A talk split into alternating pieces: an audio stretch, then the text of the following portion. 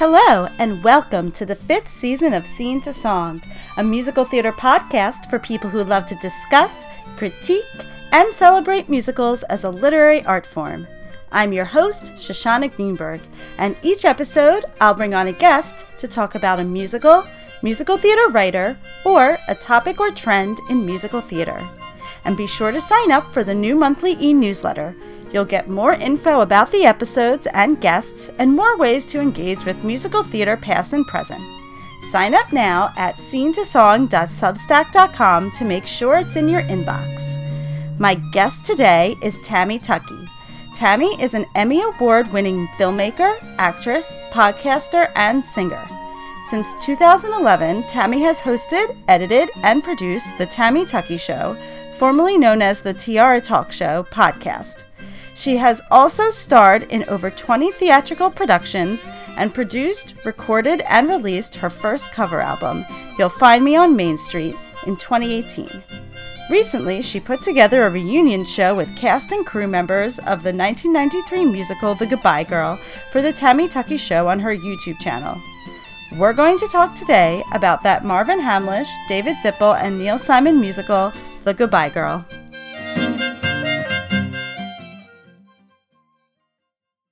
Hey, Tammy, thank you so much for coming on the podcast. So excited to have you. Yeah, thank you so much for inviting me. I'm excited to talk with you a little bit more. We didn't get a chance to talk as much as I wanted after the show, but this is uh, after the cabaret we met at. But I'm so glad we get to talk now. So this will be fun. Excellent. Well, let's get started with our get to know our guest questions. So, what was your first experience with the musical? I got to go to Walnut Street Theater, I think around 2001. And um, it was My Fair Lady and I had never seen the show. I'd heard some of the songs, and my parents had front row seat tickets, and they still do. They had them since the 90s.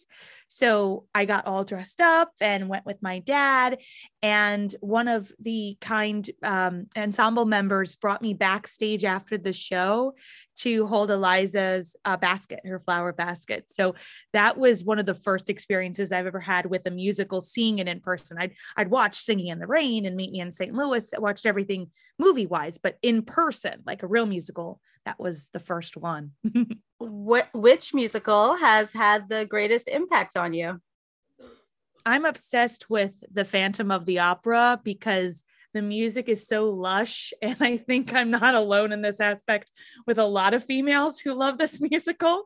And um, it, it's just so romantic and it touches your heart in different ways because, you know, you feel for the phantom and there's all this, all these different dynamics going on with it. So I love I love the Phantom of the Opera for the story, but also Andrew Lloyd Webber at his peak with the music. It, it, I can listen to it all the time. I sing it all the time. Like that's the musical. That's the musical I sing probably the most out of anything when I'm just like you know walking around the house. nice. What is a musical people would be surprised to find out you love, and why would they be surprised?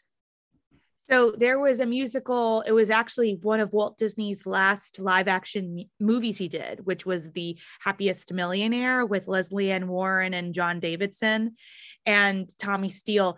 And it's an obscure musical for Disney. It's very weird. It's about a family from Philadelphia, the Biddle family. And it's about uh, the daughter having this relationship with another um, aristocratic family in New York and it's just very weird. I don't know how to describe it. It's it's about an unusual family, unique family and I always connected with the daughter Cordelia because she always felt like an outsider and that she never fit in with um, girls her age. So I always connected with her, and the music was so much fun because it was the Sherman Brothers, and I had a big crush on Tommy Steele. So, and my mom loved John Davidson, so we would watch it all the time. So I had Tommy Steele, and she had John Davidson. So, and uh, it's and it's a romantic love story, and and the actors in this film are, you know, Greer Garson's in it, Fred MacMurray's in it, and you have all of these really talented people and it's a weird dynamic but it works. I don't know how to explain it. So if you ever get a chance to see it i think it's on disney plus. It's weird but just go with it. Definitely want to check that out. That sounds really fun. Who is your favorite hero character or protagonist in a musical? And who is your favorite villain or antagonist? Um, I think for the protagonist, I think Fanny Brice kind of rounds that up for me because I feel pretty much all women can identify with her in her struggle. She she wants to be successful in life. For me, I I as she wants to be the greatest star, I always sometimes feel that way too. Um, I'm not going to be a liar about that. I do, but then she also wants to have love and have a rom- romantic relationship with someone and a and a life with them. And I feel like that character, her storyline is so thorough in the musical. And then it's just really tied together in the film where it, it's really brought out. And I, I feel like it's probably one of the best female roles, especially because it's not the typical ingenue part. So I always loved Fanny. For antagonist, um, I kind of want to, I guess it's a little bit cheating um, but I I love the Hunchback of Notre Dame, and I got to see the stage version, oh. and I love the Frollo in that. I love the Frollo in the Notre Dame de Paris, uh, which is the French version, and I mm-hmm. love the Frollo in the in the uh, movie version, obviously. So there are three different Frollos that I love, and I think they all kind of have this weird dy- weird dynamic where you love to hate them you understand where they're coming from, but they're just so sinister and evil that it scares you a little bit. I remember the Hellfire sequence when I was a, a kid scared me, but I, I just couldn't turn away. That was like when Disney villains were, were, you know, notorious for having the best song in the film, but also scaring you. right. So, um, and I, I think and I would love, I would love if that would ever be a chance for a female to play that role because I think it would even add another layer to it. But that's like a juicy that's a juicy character that anybody would want to jump in and and portray at some point. So i would say frollo. What is your favorite musical that no one else has heard of so this one's called whistle down the wind and it's also an andrew lloyd webber musical and the only reason i know about it is it first came out in uh, they did a tri- test trial of it in west uh, Washington, D.C. in 96, 97. And then they brought it to West End in 98, didn't do well. They recorded the album. That's what I'd heard. And then they did a national tour here in America in about like 2006, 2007. And my uncle had an extra ticket. So he took me and it's this uh, it's based on the story of the Hayley Mills film where basically these children think that this um, um, this man who has run away from uh, from the law uh, is Jesus and they want to protect him. And then there's this dynamic that happens between this girl who just lost her mother, who thinks he's truly Jesus and thinks he'll be able to bring her back to life. And it's a really weird concept, but the music was so beautiful and it was it, it was emotionally different and and I, I don't know how to really explain it. I know the whole show's up on on YouTube now, the Washington D.C. version. But um, the one I saw was with Eric Kunze, who was fantastic as the man, and um, it really stuck with me as a kid because I didn't know what to think of it because there are so many different dynamics. It's about God, it's about hatred, it's about um, innocence, and it's about um, uh, forgiving yourself. So, um, and it's, you know, with the music of Jim Steinman as well, too, and his work with Andrew Lloyd Webber. So, really stuck out with me as one that, uh, but a lot of people don't know about it. They may have heard some of the songs, but. Interesting. Well, definitely have to check it out. uh, what is a moment in a musical that you think gets to a complex emotional state you didn't think was possible to get to? So I'm going to go back to Whistle Down the Wind. Um, there's a moment at the end of the show, and this isn't doesn't really provide any spoilers. It's more of throughout the show, the 16 year old and this man have built on this relationship of um, she truly thinks he's Jesus. And then towards the end of the show, she's questioning it. And they have this conversation called um, The Nature of the Beast, the finale. And they kind of both come to this this um, emotional conclusion that they both understand each other and see each other as whole and as a good person and instead of because you you you there's always this this question of will he take advantage of her for her morals and and for who she is and how she believes in him? And he doesn't. And that kind of sets the tone for the finale which is its own little thing. So that was that was and, and listening back to it it's just it's very emotional and and very touching. So i i it, and it, it's so complicated because it's like it's these different feelings of love and appreciation and friendship and how do they all mesh together? And it's an unusual relationship shown on stage which you don't usually get. Great. Let's move on to our topic which is the musical the goodbye girl which is also could be a favorite musical that no one else has heard of because I yeah not a lot of people know the show talk about this show and I'm really excited because I have been waiting for somebody to talk about this uh, musical on the podcast for a long time. So I know I'm excited. I was like, when am I going to be able to talk about this with anybody too? Because nobody knows what it is. I know. Well, um, yeah. So I guess we can just start with uh, it's a uh, Marvin Marvin Hamlisch and David Zippel uh, score. Uh, Neil Simon book. Uh, pro- probably people know the movie of The Goodbye Girl from 1977, also Neil Simon and with Richard Dreyfuss and Marsha Mason.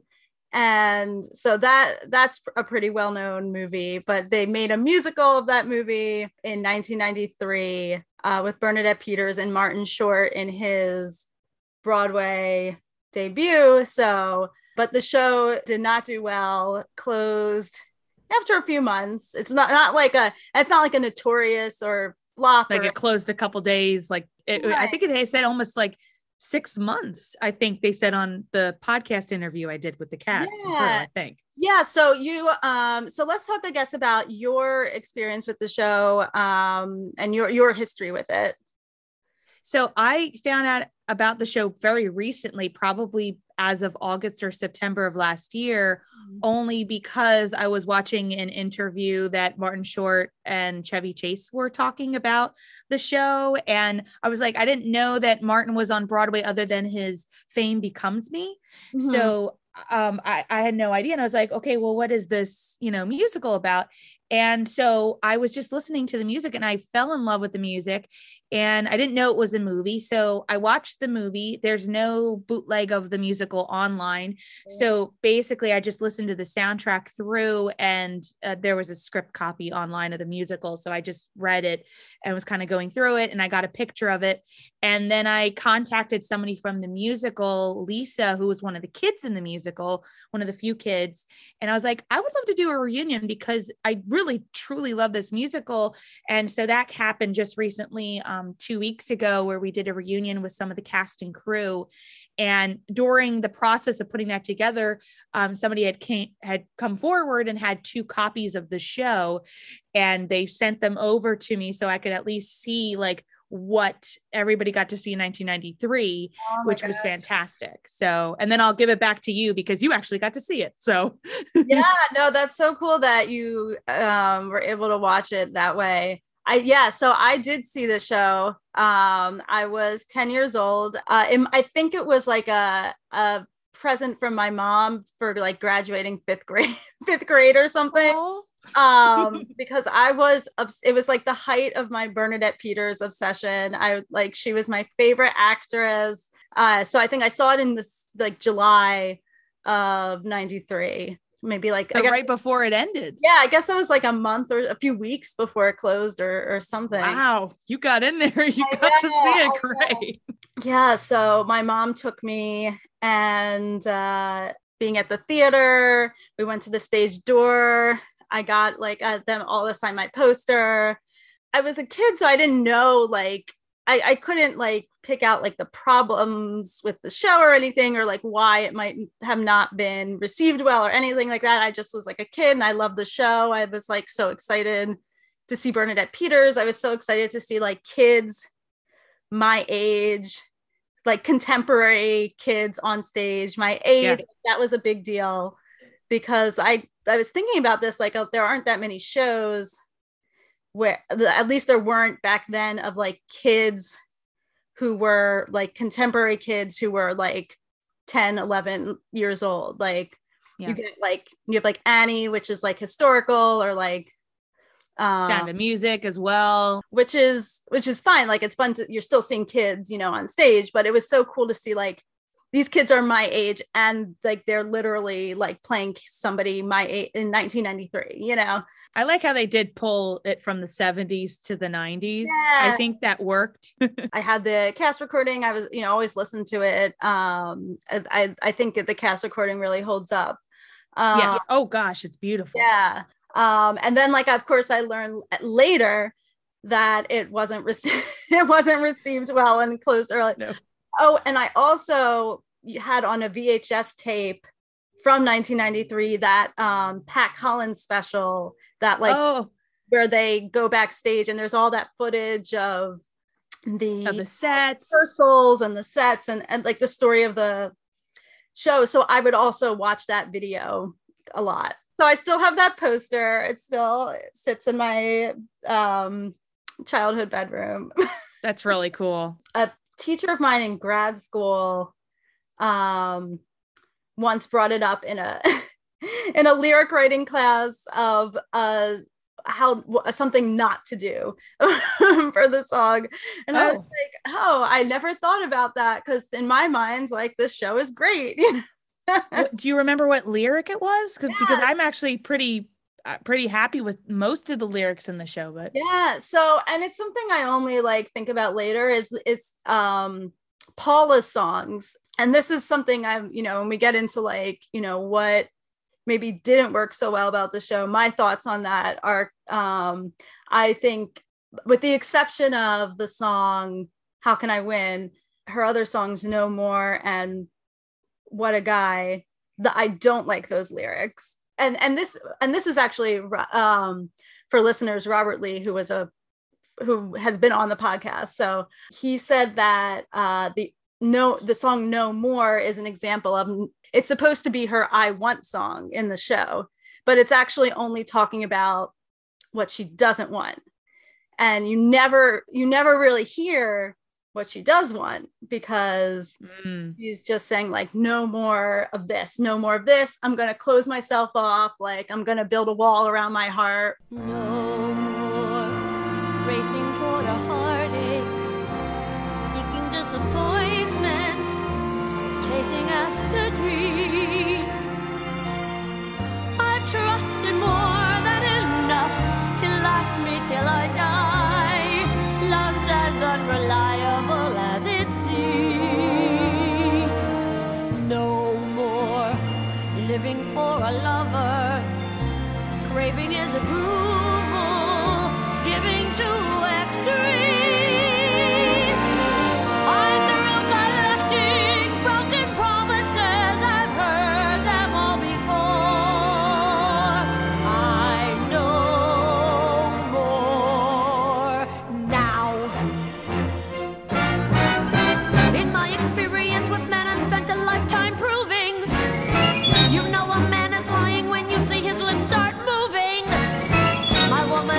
intuition ought to be recalled or overhauled.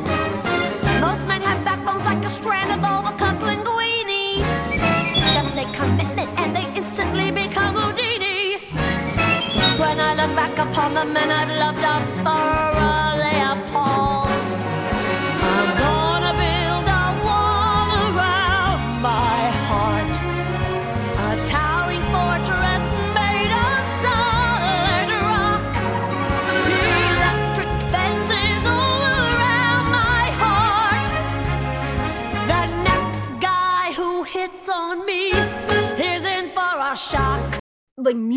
I love that song. Like, uh, yes, yeah.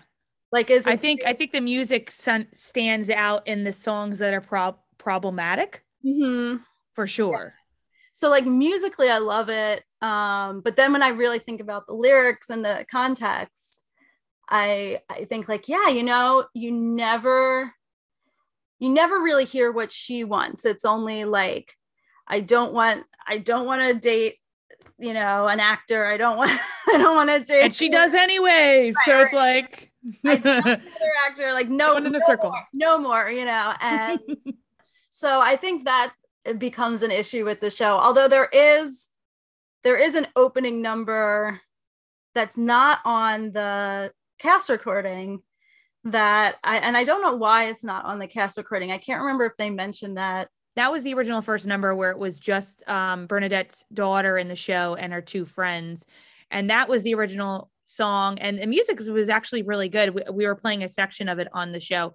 And then they did um, Nothing Can Be Better Than This. Right. Something I think that's that that's that's the song that's that they must have added after they already did the album. And and when I saw the um the version that they did in 97 at Walnut Street Theater, they kind of um changed the show in a in a different way and they still had that number in the show. And so I got to see what that was because I, I didn't see it on the other um uh, video of the of the 93 version. So but yeah, you're right. It it's it it that sets that sets the tone yeah and then the no more kind of is very um i guess angry but yeah let's talk let's talk more we'll get more to like stuff that we think the show why the show doesn't work but let's talk more about what's what's really great about the show which is a lot um i think. So i guess like when you heard it like what what were some things that stuck out to you about like why why this show is working? I think the the the placement of having martin and bernadette opposite one another really does work. Apparently they had not worked with each other before but they had known of, of, of each other. That dynamic works great you know what i mean? Even if you have um uh maybe a weak show i think it elevates with the talent you have. So i think both of them and and it sounded like from the interview i did with the cast and crew that you know martin would ask to add things. And he had also did a, did a separate interview where neil simon um, he was explaining how he was talking with neil simon and his entrance was like not there like it she just came out clapping and then he would knock on bernadette's door Mm-hmm. and so Neil Simon was like, you know what? Why don't you try this tonight? And so Martin came out and he went, New York, wonder if they'll ever clean it up or something like along those lines. Right. And that was the joke. And that set the tone of his character as opposed to him just going up to the door and knocking on it. yeah. So that make that makes sense. So I think um and and and again you know he was they're working with each other to make each other laugh too so i think like that also builds it up too you know from remembering the movie um, which I never, I don't think I ever actually watched straight through. I, as a kid, I watched, I started to watch it because I was, you know, into the show. you wanted to know like what yeah Yeah. And I just like couldn't get through it. I think, funnily enough, I think it was the scene. I'll never forget this scene. Yeah, that um, she is walking home with groceries in New York. Uh, you know, oh New York, and these people just like come up to her, steal her groceries, and like, and you know, run away. And that was too upsetting for me. and I was well, like, then he, yeah, then he goes after and he tries to help, and then she yells at him for trying to help to go get the groceries, and I'm like, that's where it doesn't work in the movie, but they do have a really good chemistry when they do the the rooftop scene. "Hmm." Like I could see what the rooftop scene in the movie to me works better than the musical version because the rooftop scene is like much more, I, I guess, more quiet and and and and like there's a there's finally like that mutual attraction that they kind of admit okay this is you know this is where we are and so that's the one thing i i did prefer in the movie. And richard dreyfuss is just so charismatic and marsha mason's just so pretty and, and gorgeous. And i think like the paul character sometimes comes off as as um a little bit too angry. Mhm. and and i get why bernadette was upset because she felt like that's her character and she didn't want to be seen as nasty and everything. And and my thing is well you can have it let me give you an example. I said you can have a movie like the emperor's new groove where Kuzco is a majorly nasty person at the beginning of the film.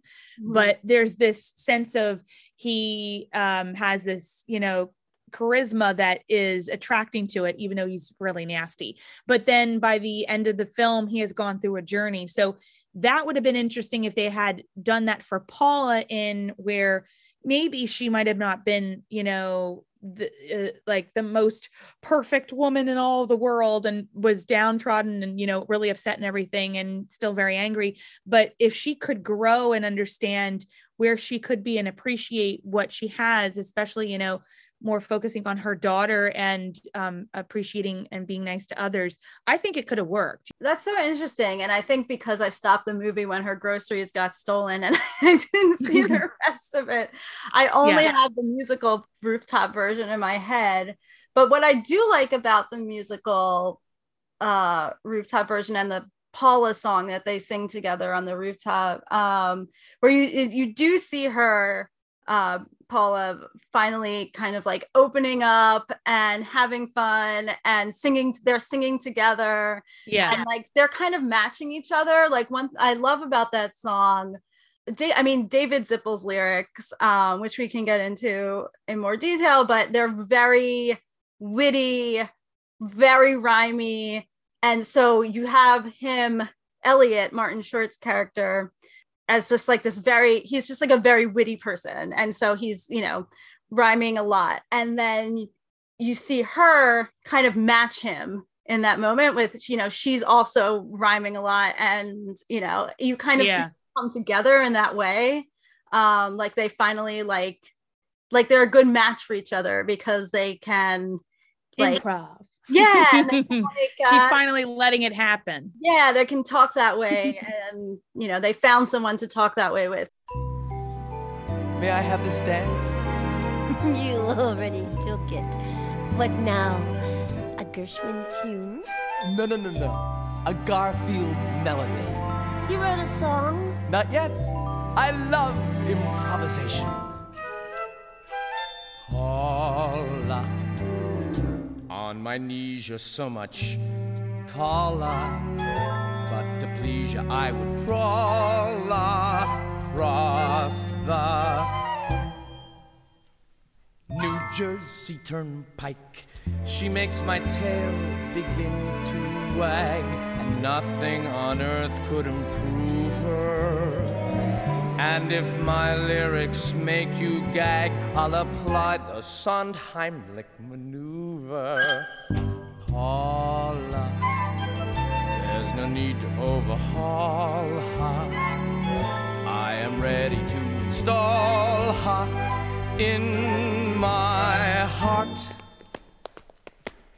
Yeah! So let's get wise and improvise some great theater. We'll split a pizza, hit the sheets a little later. Near Paula, my damn electrocardiogram jumps the chart.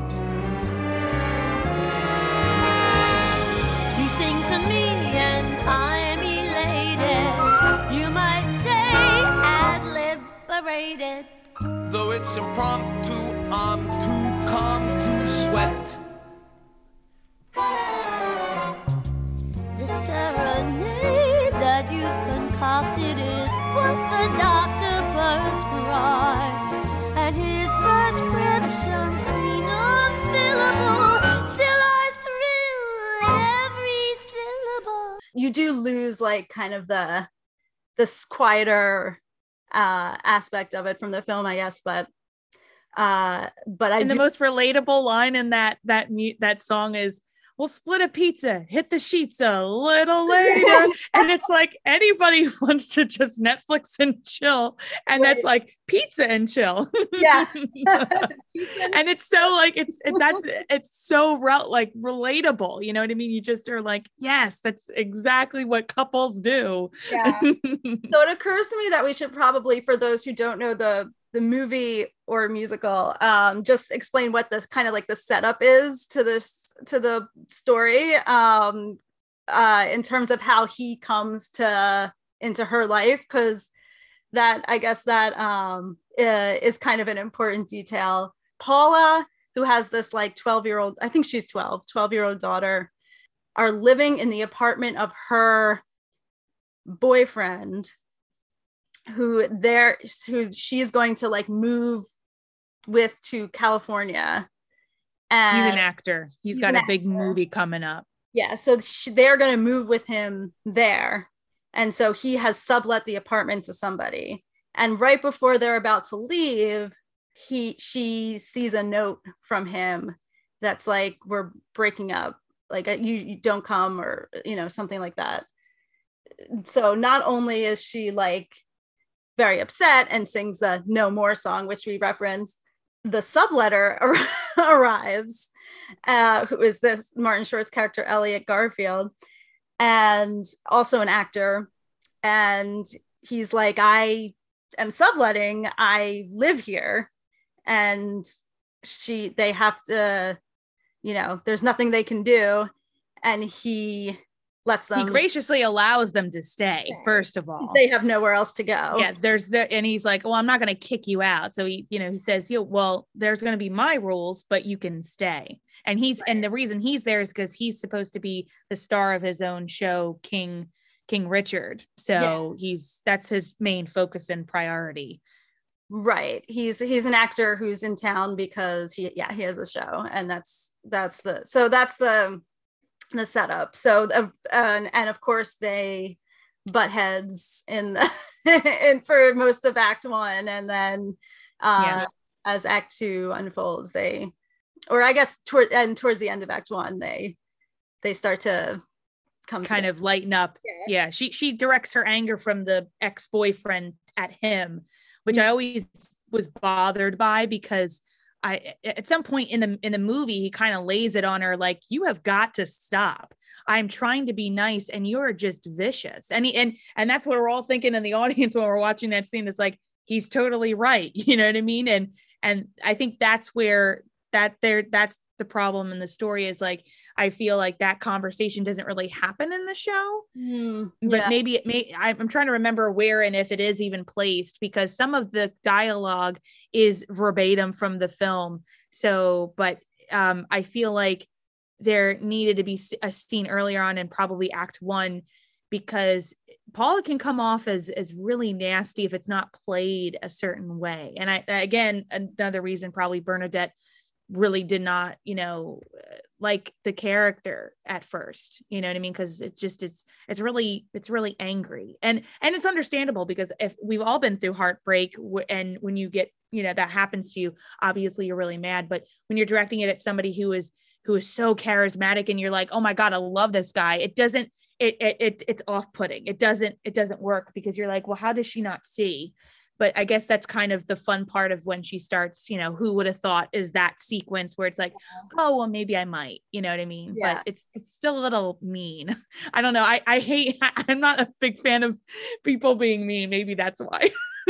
yeah, no, it's a good point. Like, uh, yeah, that the musical doesn't really address that, that part of it. Like she sings no more. And then that it's kind of, you don't feel for her. Yeah maybe they could have done like a montage at the beginning where it's like she gets the letter but instead of her singing that ballad um, at that point in time it's kind of like a montage where she's watching and it, the dancers can be involved where the dancers are playing out her story and then the story leads into the scenario that they're in now is he's gone bye you know what i mean? Something like mm-hmm. that. I don't know. I i'm just trying to think of ways that it could be you know it could still make us the audience feel for her because that's the hardest part of any show especially when you have somebody who's so angry is how do you feel for this person who's just ah you know mad and screaming about it. So you kind of have to like you know give the audience something to work with. And i don't think um, paula was given that. And you were saying that the music and the lyrics are probably the other highlight of the show. I was just going to say do you have a favorite um, lyric from the show I really love uh, the song Elliot Garfield Grant, which is the song where he he first arrives and he's going to let them stay. And she starts in with like okay well these are the rules of the house. Like this is you know these are my rules. And he's like no i'm in charge. So these are my rules. And it just goes off. It's like yeah. this really like hers is very like her part's very like calm and, and meticulous. Like, yeah, meticulous. And his part is just like a storm co- came through. You pay for phone calls, laundry, linen, and utilities. I don't make beds or clean. I'm not your chambermaid. You'll use the kitchen and the powder room facilities when I'm not in them and when all your bills are paid. I want no drinking, drugging, smoking on the premises. Spare us your vulgar, loud, off Broadway cavalcade. Disturb my daughter, and you'll find no greater nemesis. And stick to language out of Disney on parade. My rules are clear. We'll both pretend that you're not really here. My rules are curt. Just follow them, and no one will get hurt. No, No? I'm not happy with the arrangements. Don't speak. I need your attention. I'm not gonna say this twice. I'm your landlord, and this piece of paper says you gotta treat me nice. Lady, I'm the one with the rule book who'll say what you can do and can't. Cause you're living on an Elliot Garfield, an Elliot Garfield grant. God love him. You're living on an Elliot Garfield, an Elliot Garfield grant. Push me, and you'll discover that you're gonna be exiled. You're the guest of my private foundation, you and your poster child. I'm the one who's given the orders uh, not to come commandant. Tan hat, you're living on an Elliot Garfield, an Elliot Garfield grant. Look at the gutter and know they're but for the grace of Elliot. Outside it's heaven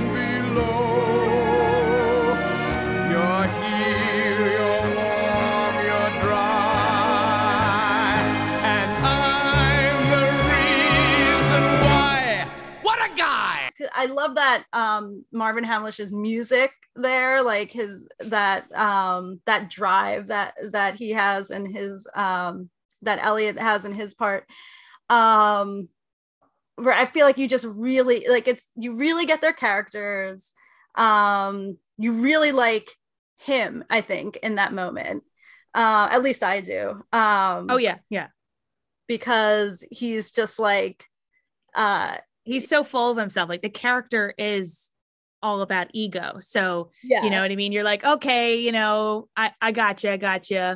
yeah Kind of like kind of like Kuzco. Character's all about ego, and you know, but you like you like you Yeah, like um like Elliot kind in of a this retrospect. but but he's also like kind of right like he he came to live yeah, and, uh, but he's saying things like i sleep in the nude uh so yeah. There's some dialogue where you're like, I don't. But again, that's from the film. Mhm. So he goes, a nude, a buffo is Right, how right. Richard Dreyfuss says it. So, so Neil Simon really was taking a lot from his film, which I think sometimes is detrimental to the musical because while it might work on film from 1977, it's 1993, Yeah. and and that's where we'll get to that too. But you know, I that, that's the only thing where I think it doesn't work. The one lyric I really like is from "Who Would Have Thought," where Bernadette says. Who would believe I'm enough of a fool to be taking the plunge after draining the pool? We can learn to be friends, but that's just where it ends. Who would believe I'm enough of a fool to be taking the plunge after draining the pool? We could learn to be friends, but that's right where it ends. All that I know is that just down the hall in the very next room through this paper thin wall, there's a creature I hate and I can't wait to wake up and see. Who would have thought that this wonderful blunder could happen to me? Who would have thought? And I love the the drain in the pool. I'm like, oh, it's such a like you can picture it in your head, and you're like, yes, exactly. yeah no that's such a good line i mean i love the lyric also for uh how can i win if i'm not on my oh yeah. because i think that's paula's song is that I think it's or- I think it's actually after an argument she has with Elliot, and it's in Act One. Act one okay because she Oh, reprises it after he comes home drunk from uh, King Richard play not going well in the second act. Yeah, okay. Um, she kind of sings it to him while he's like falling asleep and saying, "How can you win if Mhm. you're not on your side?" And and so now her like her her her dynamic is kind of changing into being more emotional and, and Yeah. there for him. like yeah i think that's her best song for sure it's a very simple lyric and but and it, emotional. and emotional like it really gets to the heart of paula How can I dare to feel again if I can't let go of past mistakes I've made? Living through each ordeal again, the faith that I misplaced, the price I overpaid. I've been able to endure enough but I must not want the cure enough. I get back on my feet, and sure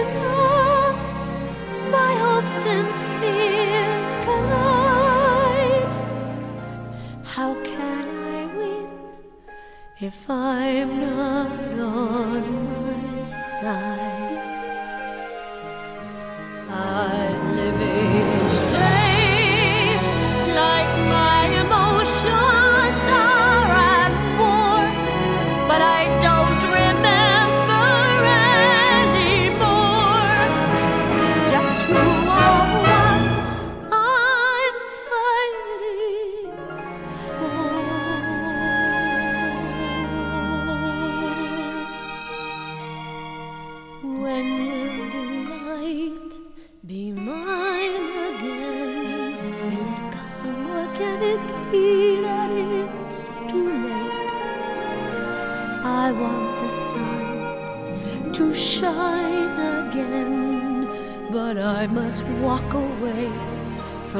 Shadows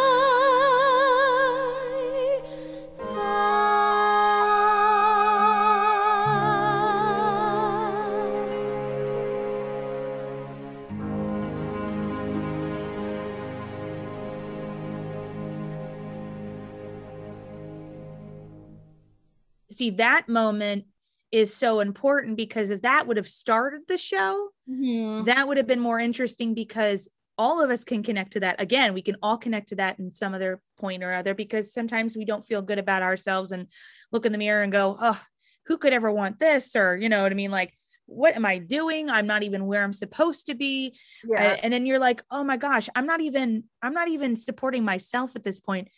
And we're, we're, you know what I mean? And so we all have been at that point. And again, like that, if that could be moved Mhm. to the the first song that she had that would be that would that would set her character and you'd be like okay got it you know what i mean Yeah. and um that would be perfect yeah like it's it's self-aware but like in a way like it's a it's a discovery song like i i'm discovering this about myself that's why Yeah. i was sad that the reprise is not on the album either i think there's another reprise that what's her name? Carol sings? Carol woods.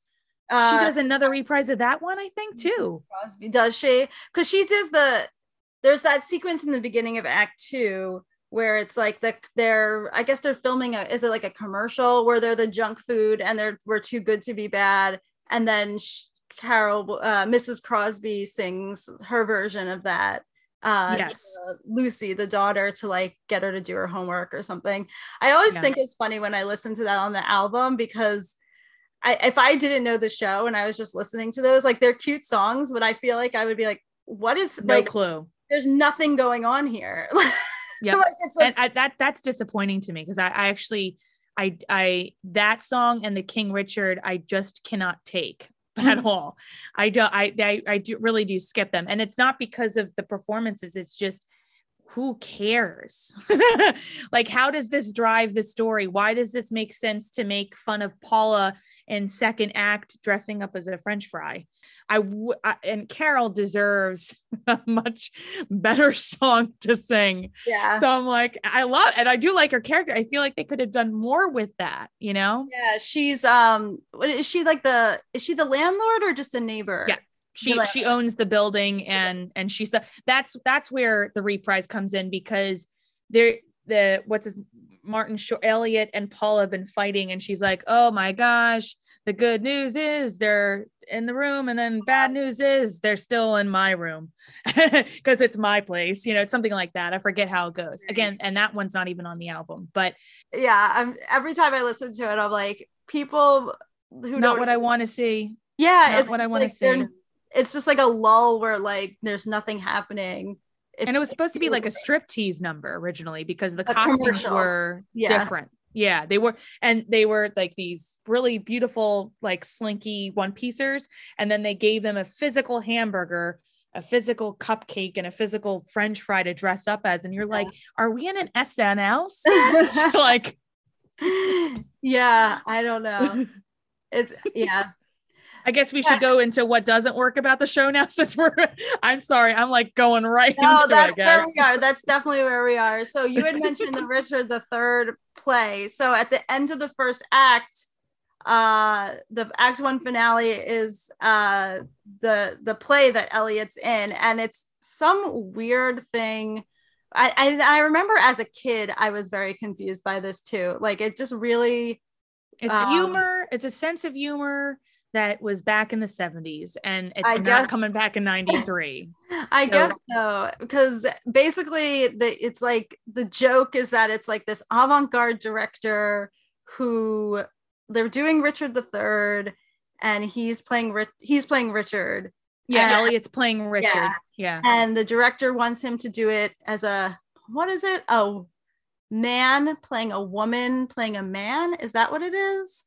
Yeah, and then in do the film in the film I thought I remember them saying that uh, in real life apparently King Richard might have been gay. Uh-huh. so again they were trying to add that and and I was like what what are we doing? So Yeah. yeah, that that whole thing is happening and it is like a it's supposed to be for it's supposed to be humorous that like this director is is crazy and he's having him do it this but way. But the joke is that he's gay and you're like well that's not a funny joke anymore. So right. that's why it doesn't work at all.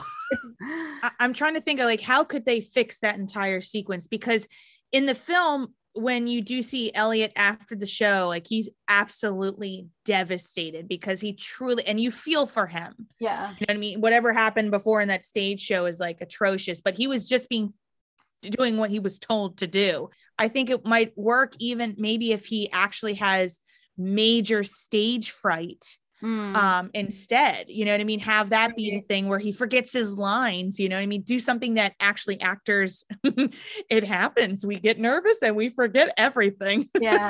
I mean and also right and also there's there's plenty of ways to have like a really bad directorial vision put on a play that's not like dealing with carrie. the yeah musical Right.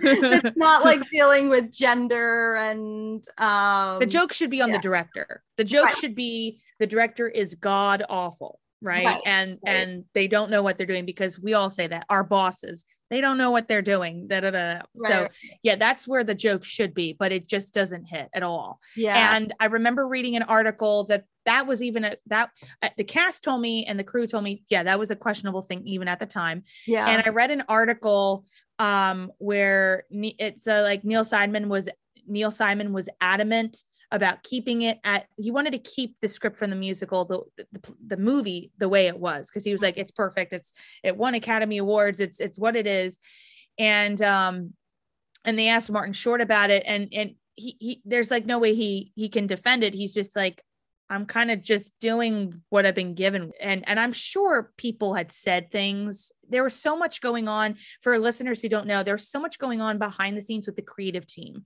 The problem that happened with the show is there's so many hands in the pot.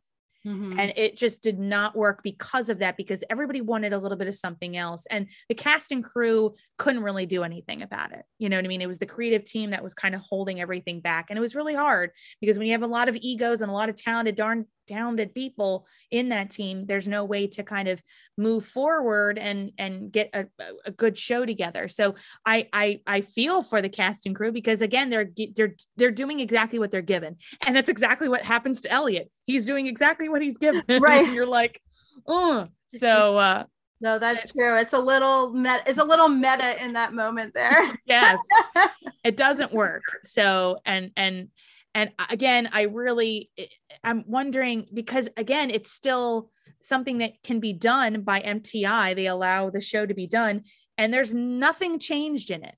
Although david zippel did a show maybe two years he said later where they changed a little bit of the the, the the script and made it tighter and it worked and a lot of people liked it and gave it good reviews. I couldn't find anything more detailed on that. I just heard Yeah. him on a podcast. Hmm. so my thing would be like, it would be great if somebody who has big star name could take the show and be like, okay, we need a different book. You know how um Funny Girl's coming out. So Yeah. Harvey um Fierstein, he's he's gonna he's he's I didn't know he's doing a whole new he's yeah. a whole new book book and you have to because of things have changed. But again, how are you gonna do that when it's Neil Simon Right. and you don't want to and then neil's passed away marvin's passed away david's still around but he doesn't really have it sounds like good feelings about the show. So it's like how can you how can you do that without everybody getting mad and i would just i would love to see how they would be able to handle that it's a hard one Yeah, I did see. What's this like five years ago? Fifty Four Below uh, here in New York did like oh yeah a concert that I went to with you know of the show, and Santino Fontana was Elliot, and Kate Baldwin was Paula, and uh, David Zippel was there. Um, oh really and okay uh, I'm pretty sure I saw him, and so it made me think like, oh, is he like, uh, you know, maybe he wants to work on this a little more, or maybe he was just seeing it out of, you know, this is yeah i wanted to see how his yeah, how, because I'm sure like I had asked him to be on my show and and his team respectfully declined. yeah, So, but again, that's kind of a ca- across the board for a lot of the big names with it because it it wasn't the best experience. Um, Right. but you know, some of the cast and crew are like, we loved hanging out with each other. right, right, You know what I mean? and I Um, think that also plays in part. So the cast and crew, you know, a lot of the dancers are fantastic. I think one of the things that works about the show is um, a beat behind, which is Mhm. Paula um, going back to dancing as in her 30s um, with all these 20 year olds. Not saying you can't do it, but it is it is harder. that whole sequence is so funny and Yeah. fun because you have a, a talented array of dancers and you use them in the first act and then they're like disappeared until the very end of the second act and again that's where the show doesn't work because where are they? I want to see the dancers again. Right. It is interesting how like yeah, like instead of that commercial, like there could have been another dance thing she was doing. I I don't know, like because mm. she becomes a choreographer at the end i'm like wait where are her what are her wants? As Yeah, you said what is her want? She wants to be a choreographer? What it, what is her goal as a performer? Does she Yeah. doesn't want to dance anymore.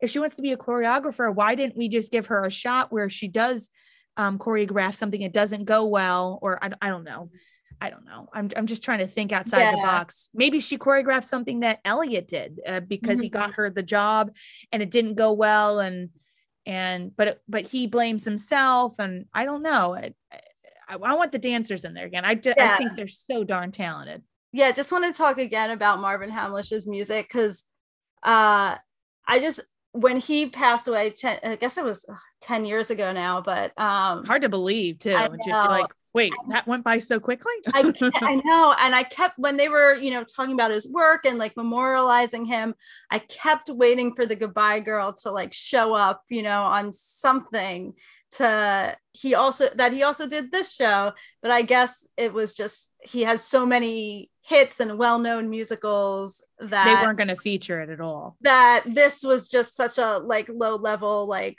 don't bother but i just i think his music for it is so great definitely feel good. It, it's very feel good music, the whole entire show, except like the, you know, emotional moments. Yeah, I would just I I was just like really hoping for his music to be from from the Goodbye Girl to be um mentioned. It's really like this show got swept under the rug, except we do have this great cast recording that's out there that people can listen Thank to. God. Yeah. Um, Some the- shows don't get a cast recording at all. Um, and the that that news program that I mentioned that um with all like the behind the scenes that's up on YouTube as well that people can watch. They were really hyping it up because again, why would they do a news program if they didn't Yeah, really well- think it was going to be Yeah, I mean it was Home poised run. to be yeah like this big hit. Um, it had you know with the Broadway stars and Martin Short was like a big star. Um, Bernadette Peters, a you know big Broadway. and this was like Broadway before being Disneyfied, as they said, as they say, you know, because Beauty and the Beast, I think, didn't come out till like the next year. Yeah, like ninety four, I guess. I And and Broadway was different back then because it was not really geared towards, you know, kids and everything like that. So it mm-hmm. was more of like an adult centered community Yeah, of people no, coming to see it. So That's true. Yeah, and I think my mom thought this, you know, this was a great show for me to go to because it was mm-hmm. like Bernadette Peters in a show with kids.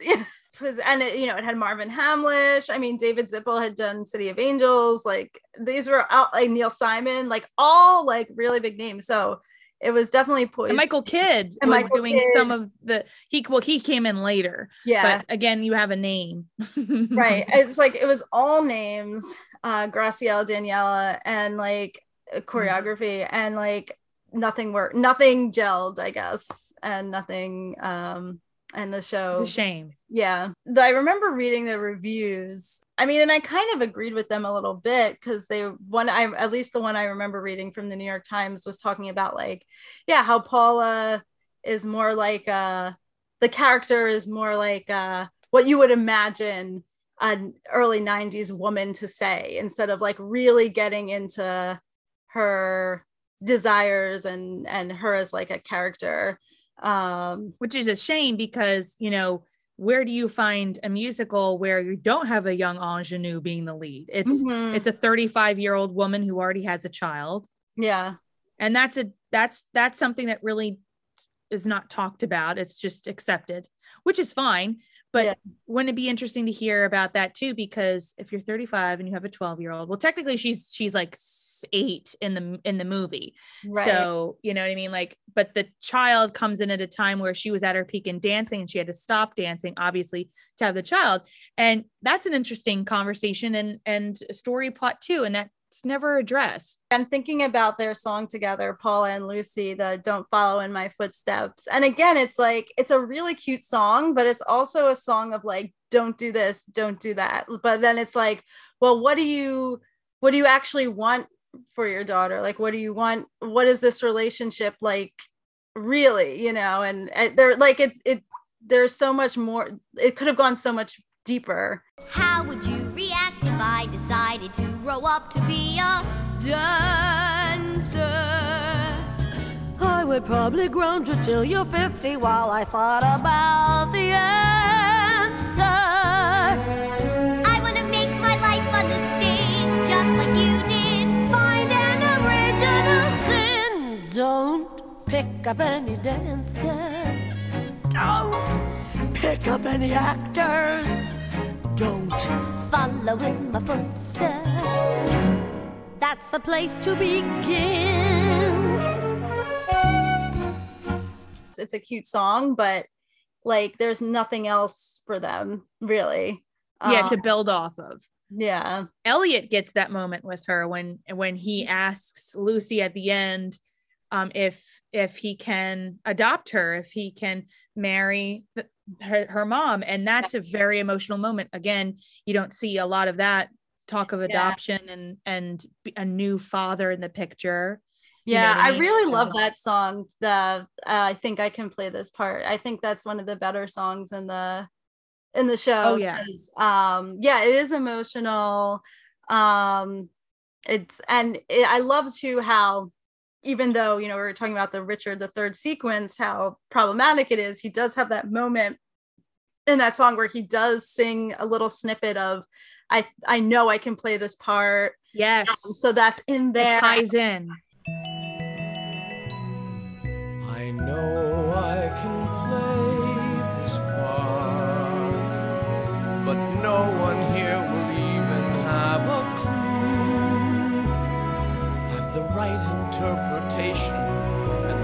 Proper motivation. My chance was ruined from the start. I really can play this part. and then how it comes back I, at the end when he's um, because it's now different. It's not a stage part. It's a human Part. being. yeah Yeah. and how and it kind of uses that song to show how he's changed like it's not it's not just about him in a role any in um, the he's not just trying to be an actor anymore like he has more in his life now that is important to him and like that's such a great way to you know tie those two things together by introducing that moment there and then bringing it back for a full song I one that I've prepared for all my life. I'll approach it with devotion, understanding and emotion. Say the word, cause I can't wait to start. I'm sure I can play this part. I'm a good study and I love to rehearse, and I feel a strong connection. Tell me what you need from me. I can take direction. I'm burning to play this part, and no one's ever longed to play it more. It's a role that I'm so right for, that I'm willing to fight for. We can both create a work of art.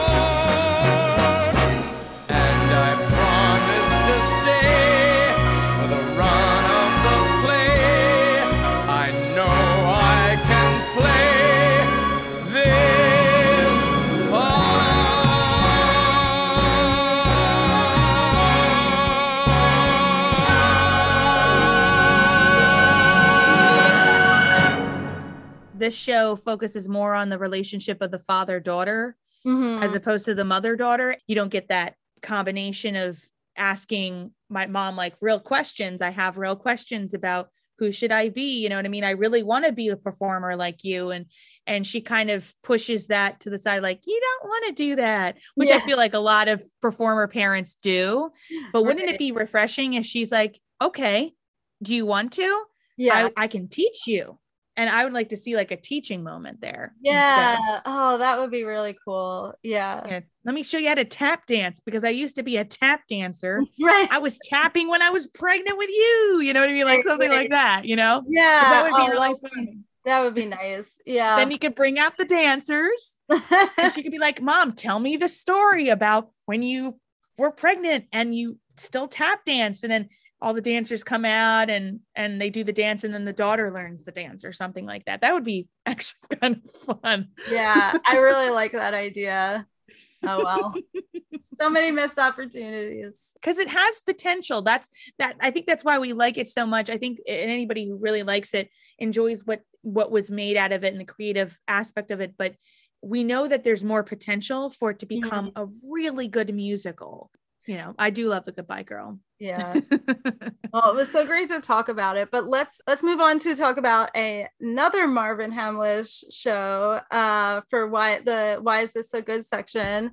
So we're going to be talking about the song if he really knew me from their the show they're playing our song. So uh why did you pick this song for the why is this so good section? So after you know discovering the goodbye girl i was kind of on a kick of just listening to a couple of different marvin hamlisch songs because i've heard the you know the typical ones um you know the way we were and Um, and so my mom and I were talking about, and they're playing our song because I'd heard the song on the radio before. So I was listening to the, the song presentation in the Tony Awards. And then Marvin Hamlisch did a concert where he played his own music and sang some of the songs. And that was the song that came up. And it was just so sweet and and and and a really beautiful song kind of like how will i win where it's the character the female character in the show is saying you know uh, I don't know if I'm good enough for this person or if maybe he's not the right person for me. And it's just so pretty. I love love songs. So Mhm. I'd never heard of it before until like maybe two, three months ago. And I just, uh, I, I put it on my iPod because I couldn't, I couldn't get enough of it. I just thought it was so pretty. Oh, nice. Yeah, I do love this show too. And it's a show I've never seen. I just know, Same. yeah, I just know the cast recording and I saw that Tony performance, which I of the not of this song, but of the song uh they're playing our song. Um I saw that first and I was like, what is this show? I love it. and I, and that one didn't do well either. So it, it did a lot better than the Goodbye Girl. I think. Yeah. No, I think it did well on Broadway, and then there was uh, some tours in London and stuff. But yeah, it's kind of disappeared.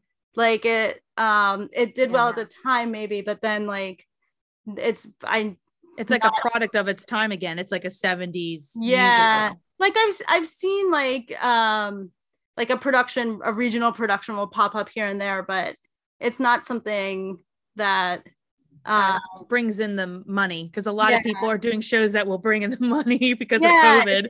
yeah and it's not yeah it's not something that people really talk about like again when marvin hamlisch passed away i think people more would mention this one than like the goodbye girl but it still wasn't Yeah. like up there as like one of his top shows or anything obviously like a chorus line and stuff but but it's Yeah, I wanted to choose something it was it was still Marvin Hamlisch because Yeah. I love him, but a little bit more obscure.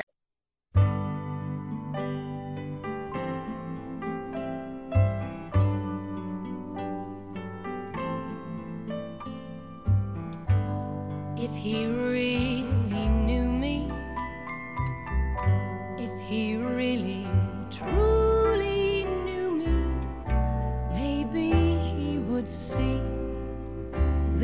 other side of me. I seldom see if there were no music,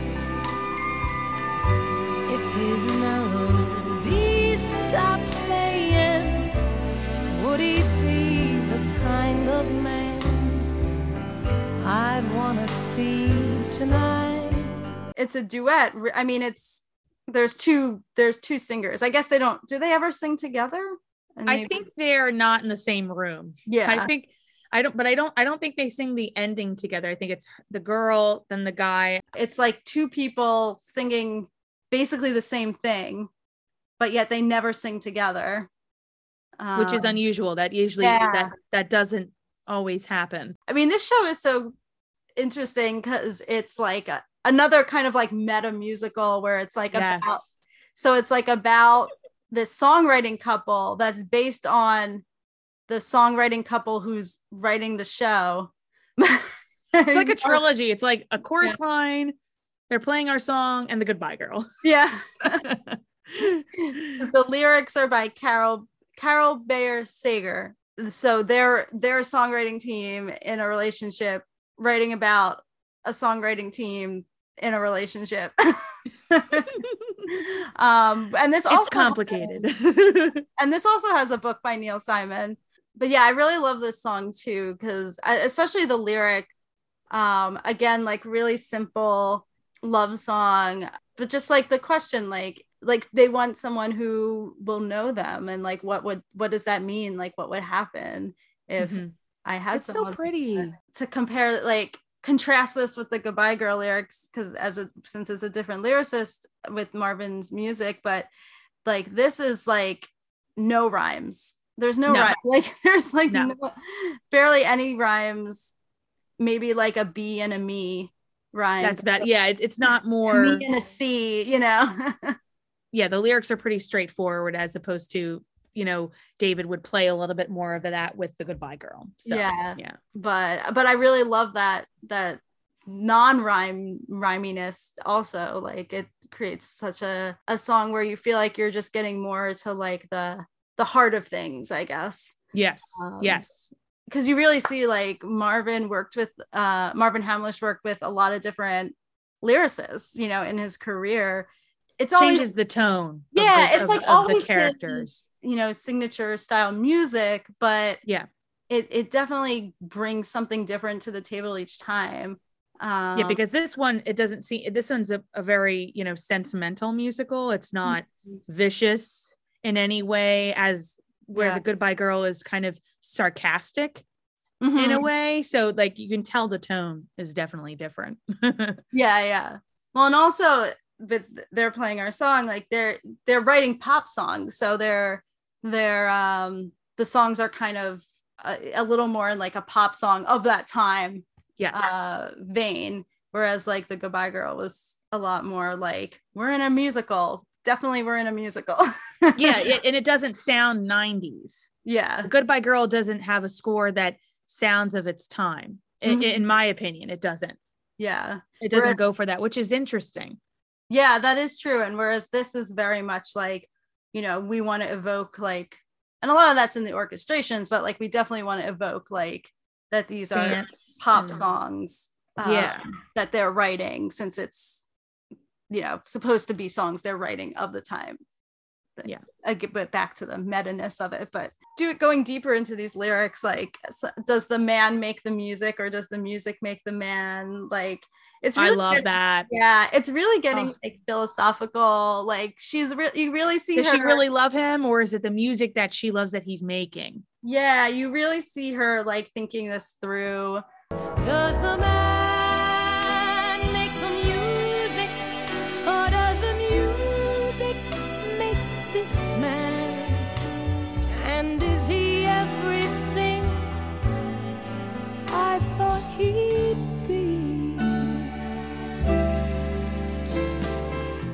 and then his part um would i be the kind of man she'd want to see tonight what the hell it's just a dinner If there were no music, if my melody stopped playing, would I be the kind of man she'd want to see tonight? What the hell? It's just a dinner. If this doesn't work, that's it. And can I really be so hungry for a hit? this seems to be the, the emotional song of the show yeah and it's interesting too like how colloquial it is with uh with those parts like what the hell is just a dinner if this doesn't work like you could like it's so simple but it's Yeah. like those are life's moments where you're like i want it to work because that you know it's the magic of love Maybe she will find me the part I left behind me. Maybe she'd remind me of who I am.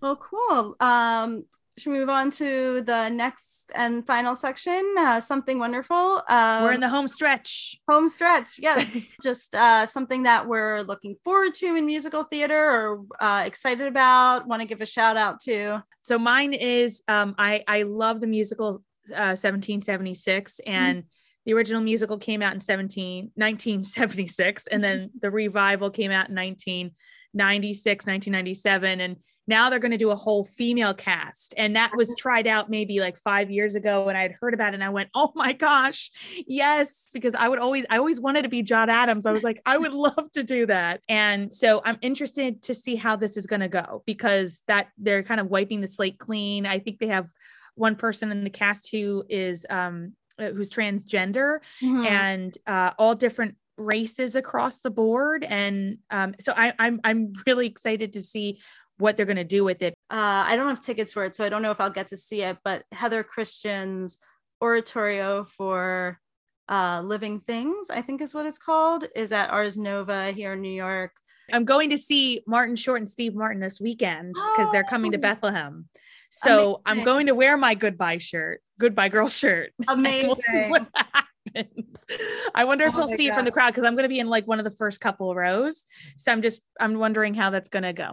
Well, I mean, I feel like that could be good good for them, like to know that even though it was not a great, ex- maybe not a great experience, that it still was like Some people appreciate your work, yeah, you know. people, yeah. it, it made it made an impression on a lot of people. So, yeah, Yeah, uh, who would have thought? Yeah. I'm trying to throw like at least one pun in for the Right. show. exactly.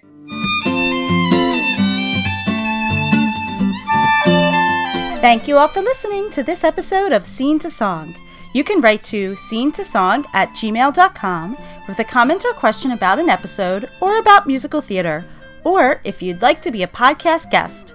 Love this podcast? Help it find more listeners by rating it on Apple Podcasts and leaving a review.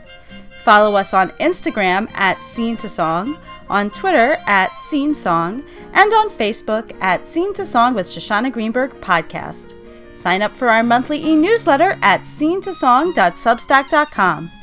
The theme music you are hearing is by Julia Meinwald. And check back here in two weeks for our next episode. Bye.